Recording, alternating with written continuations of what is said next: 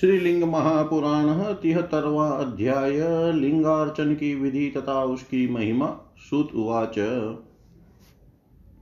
गते महेश्वरे देवे दग्ध्वा च त्रिपुरं क्षणात् सदस्याः सुरेन्द्राणां भगवान् पद्मसम्भव। पितामह उवाच, सन्त्यज्य देवदेवेशं लिङ्गमूर्तिः महेश्वरम्। तारपौत्रो महातेजास तारकस्य सुतो बली। तारकाख्योऽपि दितिजः कमलाक्षश्च वीर्यवान्। विद्युन्माली च दैत्येशः अन्ये चापि शबान्धवा त्यक्त्वा देवं महादेवं मायया च हरे प्रभो। सर्वे विनष्टा प्रध्वस्ताः स्वपुरै तस्मात् सदा पूजनीयो लिङ्गमूर्ति सदाशिव यावत् पूजा सुरेशानां तावदेव स्थितिर्यत पूजनीय शिवो नित्यं श्रद्धया देवपुङ्गवै सर्वलिङ्गमयो लोकः सर्वं लिङ्गे प्रतिष्ठितम् तस्मात् सम्पूजये लिङ्गं य इच्छेत सिद्धिमात्मन। सर्वे लिङ्गार्चना देवदेवादेत्याश्च दानवा। यक्षा विद्याधरः सिद्धः राक्षसा पिशितासना, पितरो मुनयश्चापि पिशाचा किन्नरादय, अर्चयित्वा लिङ्गमूर्तिं संसिधा नात्र संशय तस्मालिङ्गं यजे नित्यं येन केनापि वासुरा, पशवश्च वयं तस्य देवदेवस्य धीमत, पशुत्वं च परित्यज्य कृत्वा पाशुपतं तत्।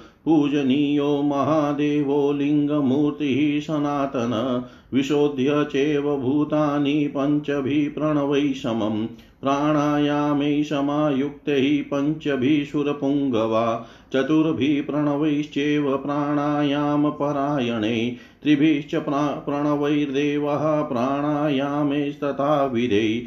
द्विधान्यस्य तथोङ्कारं प्राणायामपरायण। ततश्चोङ्कारमुच्चार्य प्राणापानो नियम्य च। ज्ञानामृतेन सर्वाङ्गान्यापूर्य प्रणवेन च। गुणत्रयं चतुर्धाख्यम् अहङ्कारं च सुव्रता। तन्मात्राणि च भूतानि तथा बुद्धीन्द्रियाणि च।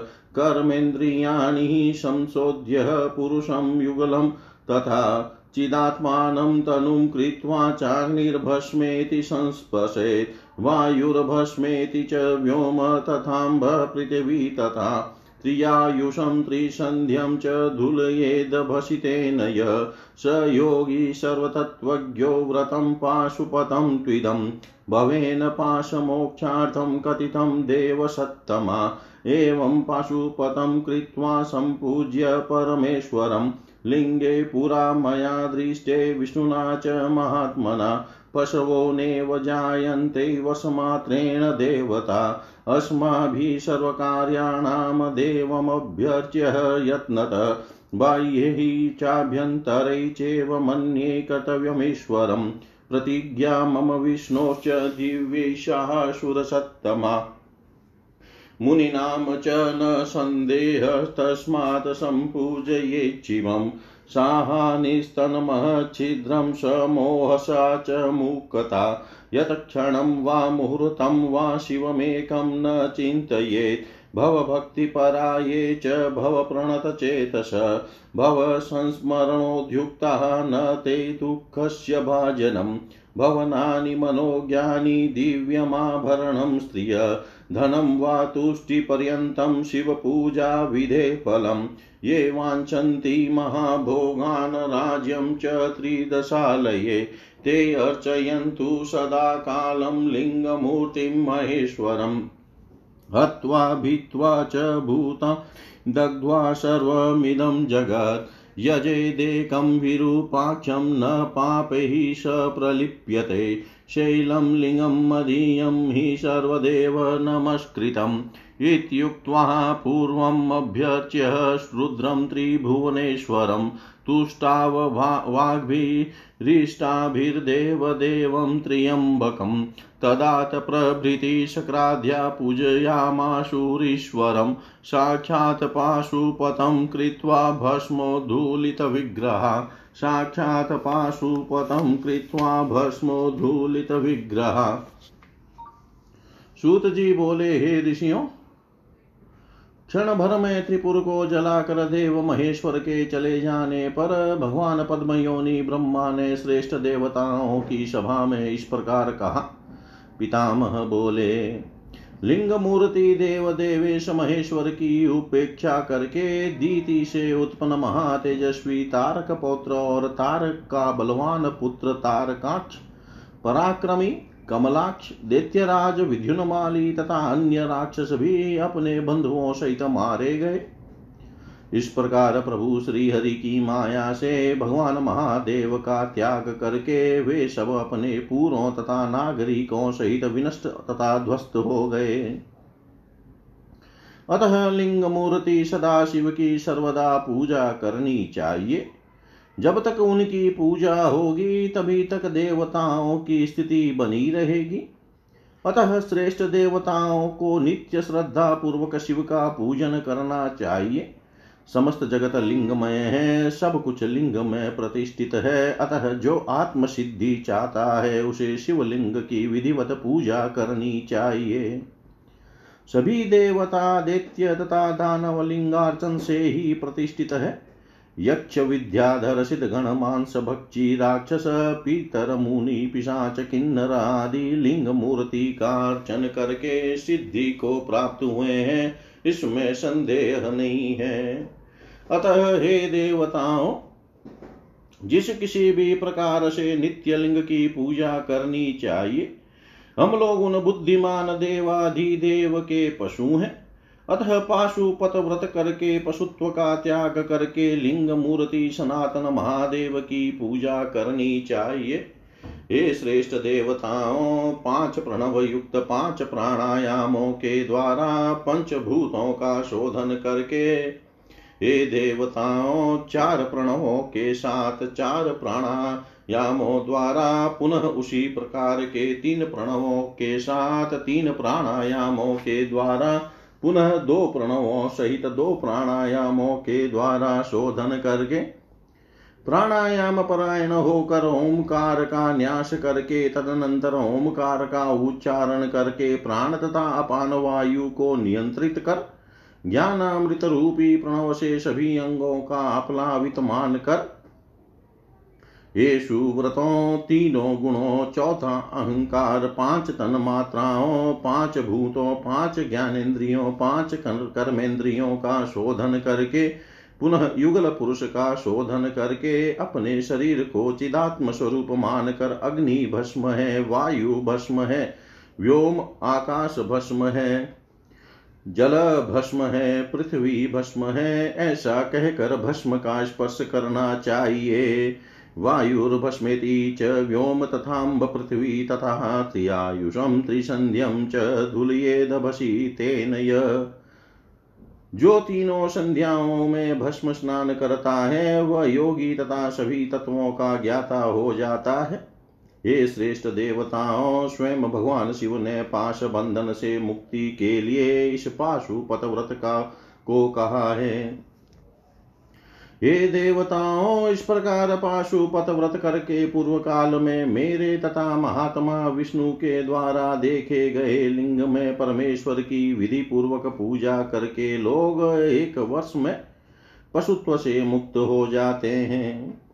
हम लोगों को सभी कर्मों के देव महेश्वर की पूजा यत्न पूर्वक बाह्य तथा अभ्यंतर विधि से करनी चाहिए। ऐसा मैं मानता हूँ। हे श्रेष्ठ देवताओं, मेरी विष्णु की तथा मुनियों की यह दिव्य प्रतिज्ञा है, इसमें संदेह नहीं है, अतः शिव का पूजन अवश्य करना चाहिए। यदि कोई एक क्षण या एक मुहूर्त भी शिव का चिंतन नहीं करता तो वही उसकी हानि है।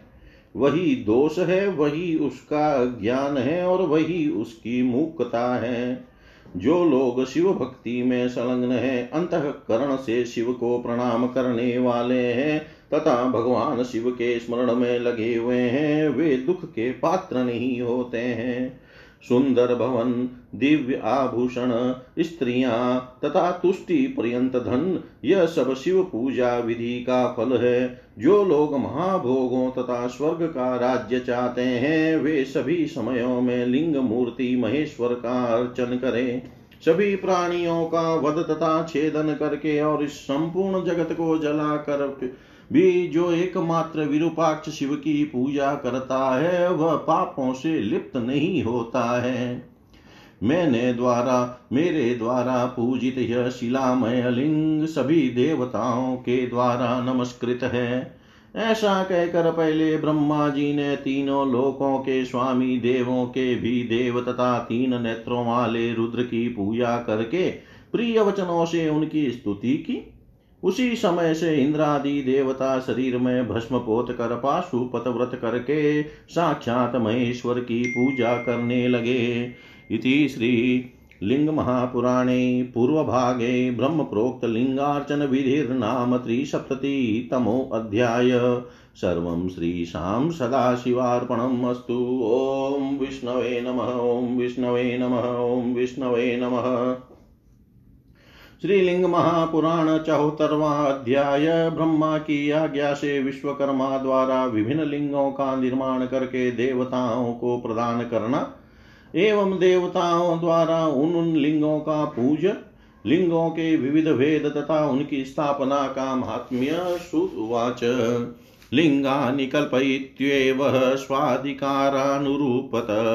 विश्वकर्मा ददौ तेषां नियोगाद् भ्रमणः प्रभो। इन्द्रनीलमयं लिङ्गं विष्णुना पूजितं सदा। पद्मरागमयं शक्रो हेमं विस्रवशः सुत विश्वे देवास्तथारोप्यं वशवकान्तिकं शुभम्।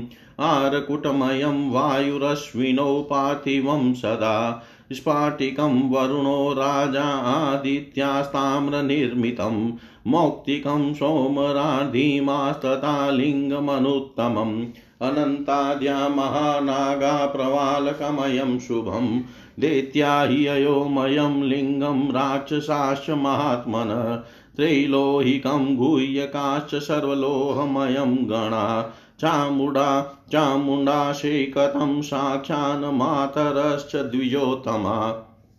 दारुजं नैरतिर्भक्त्या यमो मारकतं शुभं। नीलाध्याश्च तथा रुद्राशुद्धं भस्ममयं शुभम्।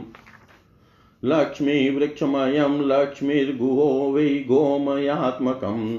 मुनयो मुनिसाधुलाकुशाग्रमयम् उत्तमम्। वामाद्यः पुष्पलिङ्गं तु गन्धलिङ्गं मनोन्मणि सरस्वती च रत्नेन कृतं रुद्रस्य वाम्भसा दुर्गा हेमं महादेवं सवेदिकमनुत्तमम् उग्रापिष्टमयं सर्वै मन्त्रा हि आज्यमयं शुभं। वेदाः सर्वे दधिमयं पिशाचाशीषनिर्मितम् लेभिरे च यथा योगं, योग्यं प्रसादाद् भ्रमणपदम् बहुनात्र किमुक्तेन चराचरमिदं जगत्। शिवलिङ्गं संव्यच्य स्थितमत्र न संशय। षड्विधं लिङ्गमित्याहुर्द्रव्याणां च प्रभेदत तेषां भेदाश्चतुर्युक्तचत्वारिंशदिति स्मृता। शैलजं प्रथमं प्रोक्तं तदि साक्षात् चतुर्विधम्। द्वितीयं रत्नजं तच सप्तधा मुनिषत्तमा तृतीयं धातुजं लिङ्गमष्टधा परमेष्टिन। तुर्यं दारुजं लिङ्गं ततुः षोडशधोष्यते मृण्मयं पञ्चमं लिङ्गं द्विधाभिनं द्विजोतमा षष्ठं तु क्षणिकं लिङ्गं सप्तधा परिकीर्तितम् श्रीप्रदं रत्नजं लिङ्गं शैलजं सर्वसिद्धिदं, धातुजं धनदं साक्षादारुजं भोगसिद्धिदं। मृण्मयं चेव विप्रेन्द्रः सर्वसिद्धि सिद्धिकरं शुभं, शैलजं चोत्तमं प्रोक्तं मध्यमं चेव धातुजं। बहुधा लिङ्गभेदाश्च नव समासत। मूले ब्रह्मा तथा मध्ये विष्णुस्त्रिभुवनेश्वर रुद्रोपरि महादेव प्रणवाख्यः सदाशिव। लिङ्गवेदी महादेवी त्रिगुणात्री मयाम्बिका। तया च पूजयेध्यस्तु देवी देवश्च पूजितो। शैलजं, रत्नजं, वापि धातुजं, वापि दारुजं। मृणमयं, क्षणिकं, वापि भक्त्या स्थापय फलं शुभं। सुरेन्द्राम्भोजगर्भाग्निः यमाम्बूपधनेश्वरै।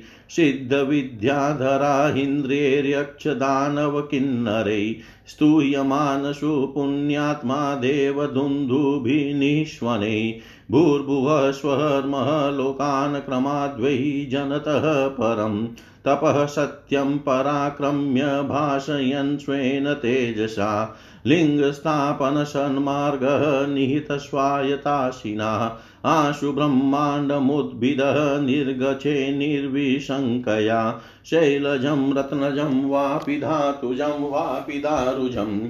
मृणमयं, क्षणिकं त्यक्त्वा स्थापयेत सकलं वपु। विधिना चैव कृत्वा तु स्कन्दो मासहितं शुभम्। कृन्दगौक्षीरसङ्काशं लिङ्गं च यः स्थापये नर। नृणां तनुं समास्ताय स्थितो रुद्रो न संशय। दर्शनात् स्पर्शनातस्य लभन्ते निर्वृतिं नरा। तस्य पुण्यं मया वक्तुं सम्यग्युगशतैरपि। शक्यते नैव विप्रेन्द्रास्तस्माद्वै स्थापये तथा। सर्वेषामेव मत्र्याणां विभोर्दिव्यं वपुशुभं सकलं भावनायोग्यं योगिनामेव निष्कलं। सकलं भावनायोग्यं योगिनामेव निष्कलम् सूत जी बोले, विश्वकर्मा ने प्रभु ब्रह्मा की आज्ञा से अपने अधिकार के अनुरूप लिंगों का निर्माण करके उन देवताओं को दिया। विष्णु ने इंद्र इंद्रनील नीलकांत मणि से निर्मित लिंग की सदा पूजा की। इंद्र ने पद्मराग निर्मित लिंग की, विश्रवा के पुत्र कुबेर ने स्वर्ण निर्मित लिंग की, विश्व देवों ने चांदी से बने हुए लिंग की, वसुओं ने चंद्रकांत मणि से बने हुए सुंदर लिंग की, वायु ने आरकुट, पीतल से बने हुए लिंग की, तथा दोनों अश्वनी कुमारों ने मिट्टी से बने हुए लिंग की सदा पूजा की।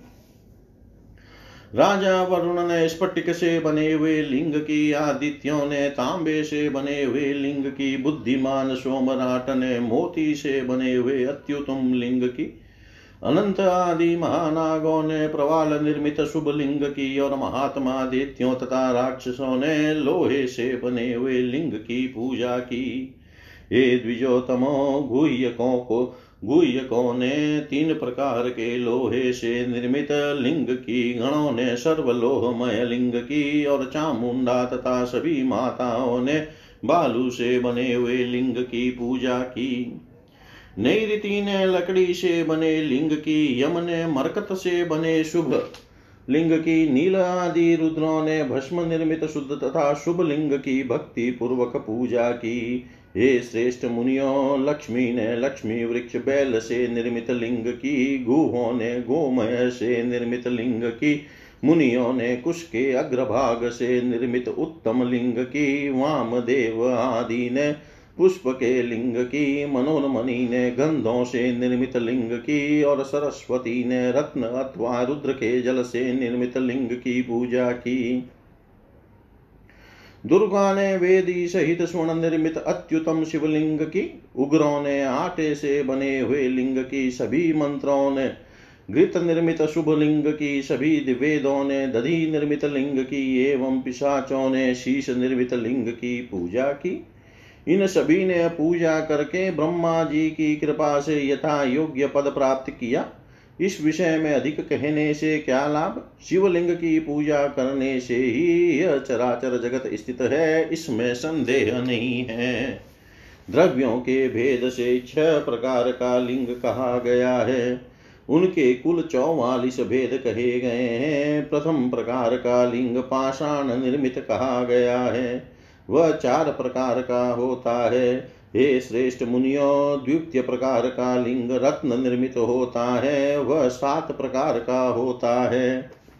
शिव जी का तीसरे प्रकार का लिंग धातु निर्मित होता है, वह आठ प्रकार का होता है। चौथे प्रकार का लिंग लकड़ी से बना होता है, वह सोलह प्रकार का कहा जाता है। हे श्रेष्ठ द्विजों, पांचवे प्रकार का लिंग मिट्टी से बना होता है, वह दो विभागों वाला होता है। छठे प्रकार का लिंग क्षणिक रंगवली निर्मित होता है, वह सात प्रकार का कहा गया है। रत्न निर्मित लिंग श्री लक्ष्मी प्रदान करने वाला, पाषाण निर्मित लिंग समस्त सिद्धियों को देने वाला, धातु निर्मित लिंग साक्षात धन प्रदान करने वाला, तथा काष्ट निर्मित लिंग भोग सिद्धि प्रदान करने वाला है। हे श्रेष्ठ विप्रो, मिट्टी से बना हुआ पार्थिव शुभ लिंग सभी सिद्धियों की प्राप्ति कराने वाला है। पाषाण निर्मित लिंग उत्तम तथा धातु निर्मित लिंग मध्यम कहा गया है। लिंगों के बहुत भेद हैं, संक्षेप में वे नौ हैं। लिंग के मूल में ब्रह्मा, मध्य में तीनों लोकों के ईश्वर, विष्णु तथा ऊपरी भाग में प्रणव, संज्ञक, महादेव, रुद्र सदा शिव विराजमान रहते हैं। लिंग की वेदी महादेवी अंबिका है। वे शतरज सतरजतम तीनों गुणों से तथा त्रिदेवों से युक्त रहती है। जो उस वेदी के साथ लिंग की पूजा करता है, उसने महादेव मानो महादेव तथा भगवती पार्वती का पूजन कर लिया। पाषाण निर्मित रत्न निर्मित, धातु निर्मित, काष्ठ निर्मित, पार्थिव अथवा क्षणिक जो भी लिंग हो, उसे भक्ति पूर्वक स्थापित करके व्यक्ति शुभ फल प्राप्त करता है। वह परम पुण्यात्मा इंद्र ब्रह्मा अग्नि यम वरुण कुबेर सिद्धों विद्याधरों नागराज यक्षों दानवों तथा किन्नरों के द्वारा देव दुंदुभ्यों की ध्वनि से स्तुत हुआ होता हुआ क्रमशः भू भुव स्व मह जन तप तथा सत्य लोकों को लांग कर अपने तेज से प्रकाशित होता हुआ लिंग स्थापना आदि सन्मार्ग में निहित स्वाधीन खड़ग से शीघ्र ही ब्रह्मांड का भेदन करके निशंक भाव से मुक्त हो जाता है। पाषाण निर्मित रत्न निर्मित धातु, निर्मित काष्ठ, निर्मित पार्थिव अथवा क्षणिक लिंग की अपेक्षा चंद्रकला आदि सहित बाण लिंग आदि की स्थापना करनी चाहिए। विधि पूर्वक लिंग बनाकर जो मनुष्य कार्तिकेय, पार्वती सहित कुंद, पुष्प तथा गाय के दूध के समान वर्ण वाले शुभ लिंग को स्थापित करता है, वह मानव शरीर धारण करके भी रुद्र के रूप में स्थित रहता है, इसमें संदेह नहीं है। उसके दर्शन तथा स्पर्श से अन्य मनुष्य मुक्ति प्राप्त करते हैं। हे विप्रेंद्रो, मैं उसके पुण्य का सम्यक वर्णन सैकड़ों युगों में भी नहीं कर सकता हूँ। अतः विधि पूर्वक लिंग को स्थापित करना चाहिए। सभी मनुष्यों के लिए प्रभु का सकल सगुण दिव्य तथा शुभ विग्रह भावना के योग्य है, किंतु योगियों के लिए निष्कल निर्गुण विग्रह भावना के योग्य है। इति श्रीलिंग महापुराणे पूर्वभागे शिवलिंग भेद संस्थापनादिवर्णनं नाम चतुःसप्ततितमोऽध्याय सर्वं श्रीशां सदाशिवार्पणम् अस्तु। ॐ विष्णवे नमः, ॐ विष्णवे नमः, ॐ विष्णवे नमः। श्रीलिंग महापुराण पचहत्तरवा अध्याय। शिव के निर्गुण एवं सगुण निरूपण। ऋषे ऊचु निष्कलो निर्मलो नित्यसकलत्वं कथं गत? वक्तुमर्हसि चास्माकं यथा पूर्वं यथा श्रुतं। श्रुत उवाच, परमार्थविदः केचिदूचुः प्रणवरूपिणम्। विज्ञानमिति विप्रेन्द्राः श्रुत्वा श्रुतिशिरस्यजं शब्दादिविषयं ज्ञानं ज्ञानमित्यभिधीयते। तज्ज्ञानं भ्रान्तिरहितमित्यन्ये नेति चापरे यज्ज्ञानं निर्मलं, शुद्धं, निर्विकल्पं निराश्रयम् गुरुप्रकाशकं ज्ञानमित्यन्ये मुनयो द्विजा। ज्ञानेनेव भवेन मुक्तिः, प्रसादो ज्ञानसिद्धये। उभाभ्यां मुच्यते योगी, तत्रानन्दमयो भवे। वदन्ति मुनयः केचित् कर्मणा तस्य सङ्गतिं कल्पनाकल्पितं रूपं सहरत्यस्वेच्छयेव हि द्योर्मुदा तु विभोस्तस्य खमनाभिः परमेष्टिन सोमसूर्याग्नयो नेत्रं दिशः श्रोत्रं महात्मन चरणौ चेव पातालं समुद्रस्तस्य चाम्बरम् देवास्तस्य भुजः सर्वे नक्षत्राणि च भूषणम् प्रकृतिस्तस्य पत्नी च पुरुषो लिङ्गमुच्यते। वक्त्राद्वै ब्राह्मणाः, सर्वै ब्रह्मा च भगवान् प्रभु। इन्द्रोपेन्द्रो भुजाभ्यां तु क्षत्रियाश्च महात्मन। वेशाश्चोरुप्रदेशा तु शूद्रापादात् पिनाकिनः। पुष्करावर्तकाध्यास्तु केशास्तस्य प्रकीर्तिता। वायवो घ्राणजास्तस्य गतिः श्रोतं स्मृतिस्तथा। अथानेनैव क्रमात्मा प्रकृतेस्तु प्रवर्तक। पुंसां तु पुरुषः श्रीमान् ज्ञानगम्यो न चान्यथा। कर्मयज्ञसहस्रेभ्यस्तपो यज्ञो विशिष्यते। तपोयज्ञसहस्रेभ्यो जपयज्ञो विशिष्यते। जपयज्ञसहस्रेभ्यो ध्यानयज्ञो विशिष्यते। ध्यानयज्ञात् परो नास्ति ध्यानं ज्ञानस्य साधनम् यदा समरसै योगी ध्यानेन पश्यति। ध्यानयज्ञ यज्ञरतस्यास्य तदा सन्निहितः शिव। नास्ति विज्ञानिनां शोचं प्रायश्चित्तादिचोदना। विशुधा विधिया सर्वे ब्रह्मविद्याविदो जना। नास्ति क्रिया च लोकेषु सुखं दुःखं विचारत। धर्मा धर्मौ जपौ होमो ध्यानिनां सन्निधि सदा। परानन्दात्मकं लिङ्गं विशुद्धं शिवमक्षरम्। निष्कलं सर्वगं ज्ञेयं योगिनां हृदि संस्थितं। लिङ्गं तु द्विविधं प्राहुर्ब्राह्याम्यभ्यन्तरं द्विजा। बाह्यं स्थूलं मुनिश्रेष्ठा सूक्ष्ममाभ्यन्तरं द्विजा। कर्मयज्ञरतः स्थूला स्थूललिङ्गार्चने रता असतां भावनार्थाय चान्यथा स्थूलविग्रह।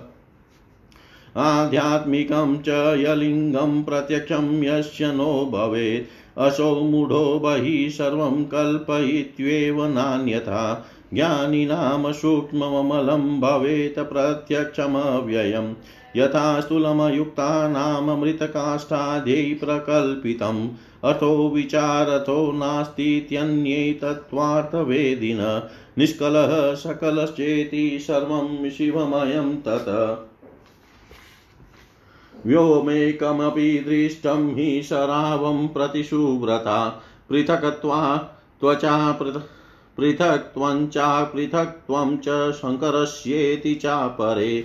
प्रत्ययार्थं हि जगतामेकस्थोऽपि दिवाकर। एकोऽपि बहुधा दृष्टो जलाधारेषु सुव्रता जन्तवो दिवि भूमौ च सर्वे वै पाञ्चभौतिका तथापि बहुला दृष्टा जातिव्यक्तिविभेदत दृश्यते, श्रूयते यद्य ततः द्विद्धिः शिवात्मकम्। भेदो जनानां लोकेऽस्मिन् प्रतिभासो विचारत। स्वप्ने च विपुलान् भोगान् भुक्त्वा सुखी भवेत् दुःखी च भोगं, दुःखं च नानुभूतं विचारत। एवमाहुस्तथान्ये च सर्वे वेदार्थतत्त्वगा हृदि संसारिणां साक्षात् सकलपरमेश्वर योगिनां निष्कलो, देवो ज्ञानिनां च जगन्मय। त्रिविधं परमेशस्य वपुर्लोके प्रशस्यते। निष्कलं प्रथमं चेकं, ततः सकलनिष्कलम्। तृतीयं सकलं चेव नान्यथेति द्विजोत्तमा। अचयन्ति मुहुः केचित् सदा सकलनिष्कलं। सर्वज्ञं हृदये केचिच्छिवलिङ्गे विभावशो। सकलं मुनय केचित् सदा संसारवर्तिन। एवमभ्यर्चयन्त्येव सदारः ससुता नर। यथा शिवस्तथा देवी, यथा देवी, तथा शिव। तस्मादभेदबुधयेव सप्तविंशत्प्रभेदत ये यजन्ति देहे बाह्यै च चतुष्कोणे षडस्रकै। दशारे, द्वादशारे च षोडशारे त्रिस्रकै। स स्वेच्छया शिवः साक्षाद्देव्या सार्धं स्थितः प्रभु। सन्तारणार्थं च शिवः सदसद्व्यक्तिवर्जित तमेकमाहुर्द्विगुणं च केचित् केचितमाहुस्त्रीगुणात्मकं च ऊचुस्तथा तं च शिवं तथान्ये संसारिणं वेदविदो वदन्ति भक्त्या च योगेन शुभेन युक्ता विप्राः सदा धर्मरता विशिष्टा यजन्ति योगेशमशेषमूर्तिं षडस्त्रमध्ये भगवन्तमेव। ये तत्र पश्यन्ति शिवं त्रिरस्त्रै, त्रितत्त्वमध्ये त्रिगुणं त्रियक्षं। तं तं ते यान्ति चैनं न च योगिनोऽन्ये, ततया च देव्या पुरुषं पुराणं, तया च देव्या पुरुषं पुराणम्। ऋषिगण बोले निष्कल, निर्गुण, निर्मल तथा नित्य शाश्वत, शिव सकलत्व सगुणता को कैसे प्राप्त हुए? हे सुत जी आपने जैसा पहले सुना है, उसे हम लोगों को बताइए। सूत जी बोले, हे श्रेष्ठ विप्रो, कुछ तत्वज्ञों ने उपनिषदों में शिव को अजन्मा सुनकर उन्हें प्रणव रूप विज्ञान कहा है। शब्द आदि विषयों का जो ज्ञान है, उसे ज्ञान कहा जाता है। अन्य लोग कहते हैं कि जो भ्रांति रहित ज्ञान है, वही ज्ञान है। दूसरे लोग कहते हैं कि ऐसा कुछ नहीं है। ये द्विजो, अन्य मुनि लोग कहते हैं कि जो ज्ञान निर्मल, शुद्ध, निर्विकल्प, आश्रय रहित तथा गुरु के द्वारा प्रकाशित है, वह वास्तविक ज्ञान है। ज्ञान से ही मुक्ति प्राप्त होती है। ज्ञान सिद्धि के लिए ईश्वर की प्रसन्नता आवश्यक है। दोनों के द्वारा योगी मुक्त हो जाता है और वह आनंदमय हो जाता है। कुछ मुनि स्वेच्छा से माया विरचित रूप को हृदय में भावित करके विचार कर विधि प्रतिपादित निष्काम कर्म द्वारा उस ज्ञान की संगति को बताते हैं। ध्यो स्वर्ग उन विभु का सिर है आकाश उन परमेश्वर की नाभि है, सूर्य, चंद्र, अग्नि उनके नेत्र हैं। दिशाएँ उन महात्मा के कान है, पाताल ही उनके दोनों चरण है, समुद्र उनका वस्त्र है, सभी देवता उनकी भुजाएँ हैं, सभी नक्षत्र उनके आभूषण है।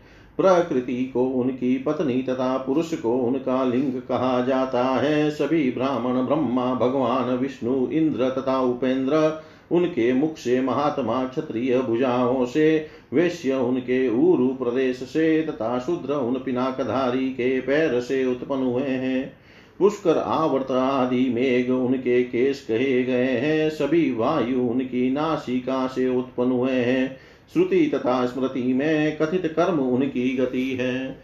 इसी शरीर से वे परमात्मा कर्म रूप होकर प्रकृति का प्रवर्तन करते हैं। वे ऐश्वर्यशाली पुरुष परमात्मा मनुष्यों के लिए ज्ञान गम्य है, इसमें संदेह नहीं है। तपो यज्ञ हज़ार कर्म यज्ञों से बढ़कर है, जप यज्ञ हज़ार तपो यज्ञों से बढ़कर है, और ध्यान यज्ञ हज़ार जप यज्ञों से बढ़कर है।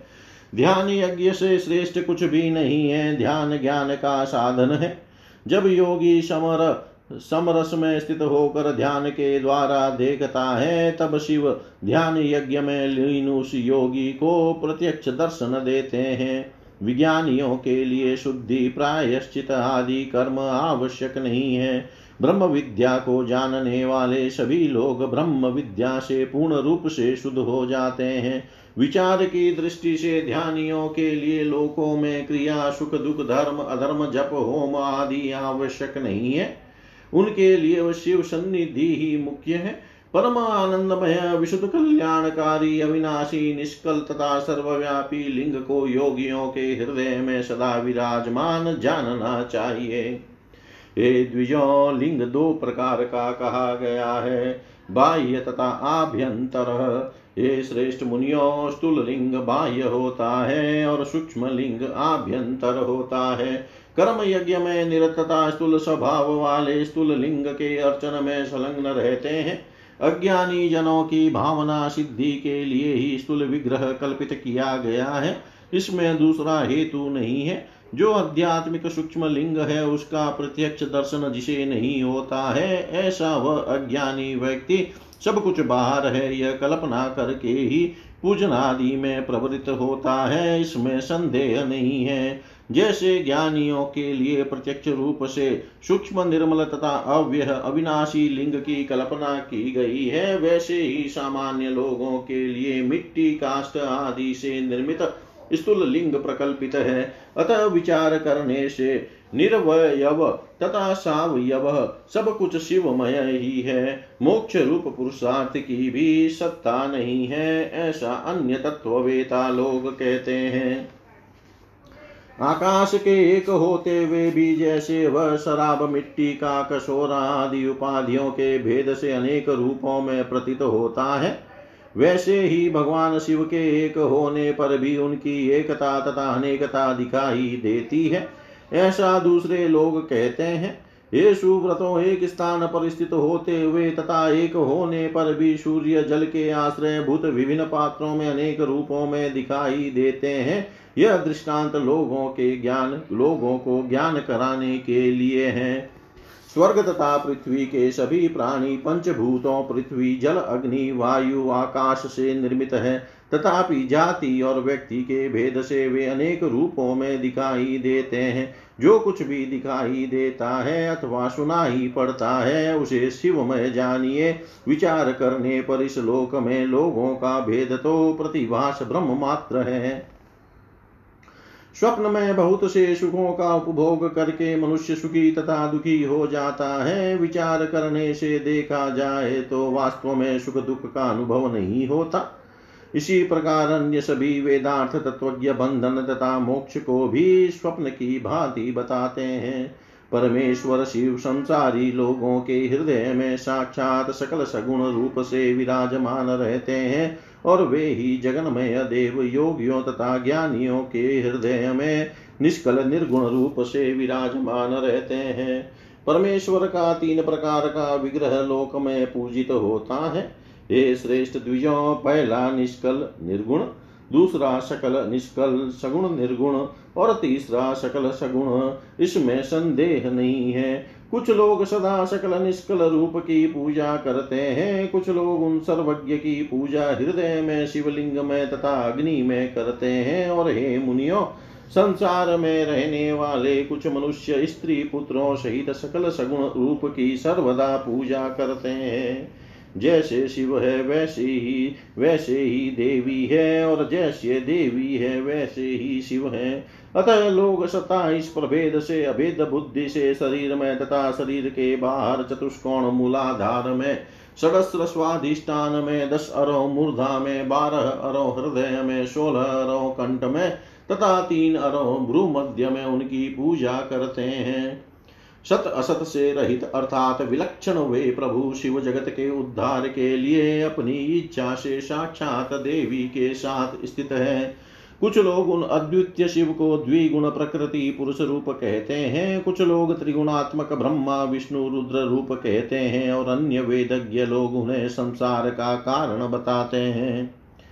भक्ति तथा शुभ योग से समन्वित धर्म परायण तथा विशिष्ट ब्राह्मण उन योगेश्वर अशेष मूर्ति भगवान का पूजन षडस्त्र में करते हैं। जो लोग त्रिरस्त्र भ्रूमध्य में तीन तत्वों के मध्य में त्रिगुण तथा त्रिनेत्र शिव का दर्शन करते हैं, वे ही उन देवी के साथ इन पुरातन पुरुष शिव को प्राप्त करते हैं। अन्य योगी नहीं। इति श्रीलिङ्गमहापुराणे पूर्वभागे शिवाद्वैतकथनं नाम पञ्चसप्ततितमोऽध्याय सर्वं श्रीशां सदाशिवार्पणम् अस्तु। ॐ विष्णवे नमः, ॐ विष्णवे नमः, ॐ विष्णवे नमः।